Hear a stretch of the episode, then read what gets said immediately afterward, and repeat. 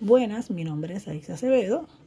Voy a hablar de la teoría del aprendizaje y que uno entiende sobre el sistema de educación tradicional aquí en Puerto Rico. Entiendo que el sistema tradicional de Puerto Rico está basado en el sistema ostosiano, al igual, al igual que el mismo Montessori. Pero el sistema ostosiano, según este Osto, eh, la educación debe ser armoniosa, progresiva. Y como educador debo de buscar unas herramientas de algunos ejercicios que llevan un desarrollo al estudiantado.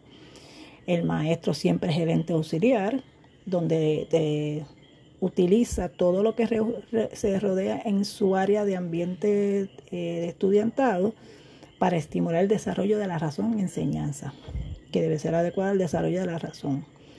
Debe ser estado de desarrollo. La enseñanza basada siempre en conocimientos previos adquiridos, mediante una observación que se basa en nuestros conocimientos. Y la importancia de ser como yo, diseñadora instruccional en la teoría de aprendizaje es de tengo que desarrollar un plan, un sistema que promueva el logro metas de un, y objetivos de un, de un, de un, de un, de un sistema educativo, tomando bases teóricas, modelos de ciencia de educación, llevando a la práctica estratégica en el aprendizaje orientados a lograr las metas y objetivos educativos, planteando este por, por, por el programa siempre que se, se, se da una asignatura. También puede eh, definirlo en el proceso de planeación, de diseño, implementación y evaluación de una experiencia formativa. También se puede, explicar en este momento eh, qué relación tiene la teoría con la teoría instruccional.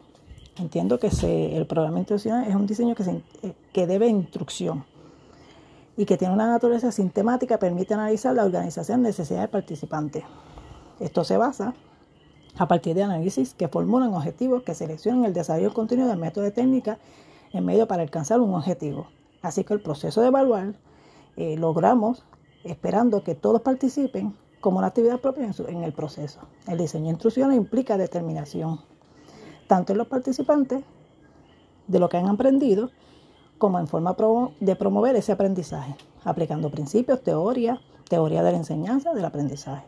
Esto, implica, esto también implica con la instrucción, que es un proceso mediante el cual se orienta el aprendizaje de un individuo, tomando en cuenta sus características, características como él aprende y los resultados esperados del aprendizaje, así como las características y las fases de ese proceso. Aquí termino con mi presentación. Este, espero que le hayan gustado y que pasen un buen día.